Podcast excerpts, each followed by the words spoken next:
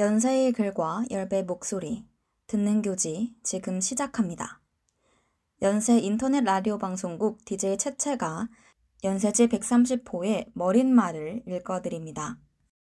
보모를 펴내며 어째서인지 코로나는 매번 신학기를 기점으로 더욱 기승을 부리는 듯합니다.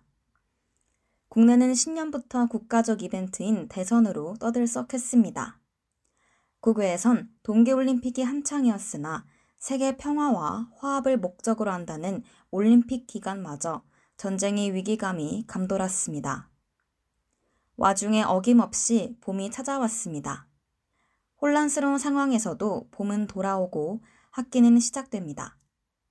이번 겸납표 열고 연세, 겸납표 닫고 보모의 주제는 경계입니다. 경계 밖의 사람들을 들여다보고 사이에 그어진 선을 흐려보려는 시도를 담아냈습니다. 경계의 질문은 바로 이곳 대학에서 시작됩니다. 차상위 계층으로 연세대에서 살아남기 는 작은 따옴표, 가난한 대학생, 작은 따옴표로 연세대에서 5년의 시간을 보내며 가졌던 감정과 고민을 풀어낸 글입니다.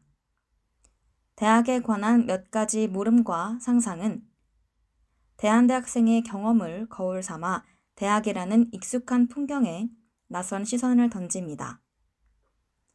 두 편의 글은 입학부터 졸업까지의 여정을 토파보며 대학의 안팎에 그려진 경계에 의문을 남깁니다. 이어지는 글에선 교육 현장인 학교에서 노동 현장과 노동자를 돌아봅니다. 현장 실습, 쉼표, 그곳에 불가피한 죽음은 없다. 는 특성화고 현장 실습생 사망 사고를 다루며 쉼표, 학생과 노동자의 경계에 놓인 현장 실습생의 죽음에 질문을 던집니다. 이어지는 글, 세브란스 병원 노조 파괴 기획 기사에서는 연세대학교와 결코 분리될 수 없는 세브란스 청소 노동자의 투쟁을 담았습니다. 노동 현장의 이야기를 담아낸 두 글은 교육과 노동을 나누는 경계, 쉼표, 학생과 노동자를 구분짓는 배타성을 지원합니다. 학교에 붙였던 질문은 사회로 확장됩니다.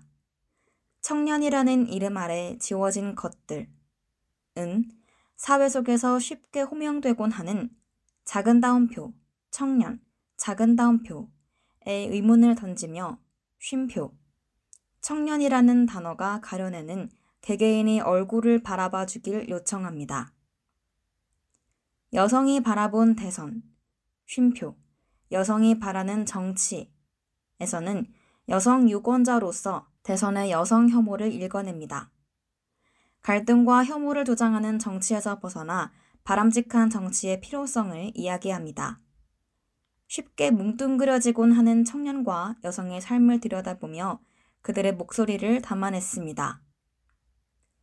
끝없는 경계짓기는 결국 모든 것에 선을 그어버립니다. 그렇게 그어진 선은 결국 그 무엇도 나눌 수 없습니다. 필요에 의해 경계를 그려냈더라도 쉼표. 종국엔 다시 그 경계를 포함하는 공동체를 상상하는 일이 필요합니다. 2번 겸납표 열고 연세, 겸납표 닫고에 실린 6편의 글은 너와 나, 쉼표, 그들과 우리의 경계를 허물어 보고자 했습니다. 자기적으로 그어진 경계 안에서 맞지 않은 옷을 입은 듯 답답함을 느꼈던 이들에게 위로를 전할 수 있기를 바랍니다. 2022년 보모 편집장 유자 지금까지 듣는 교지였습니다.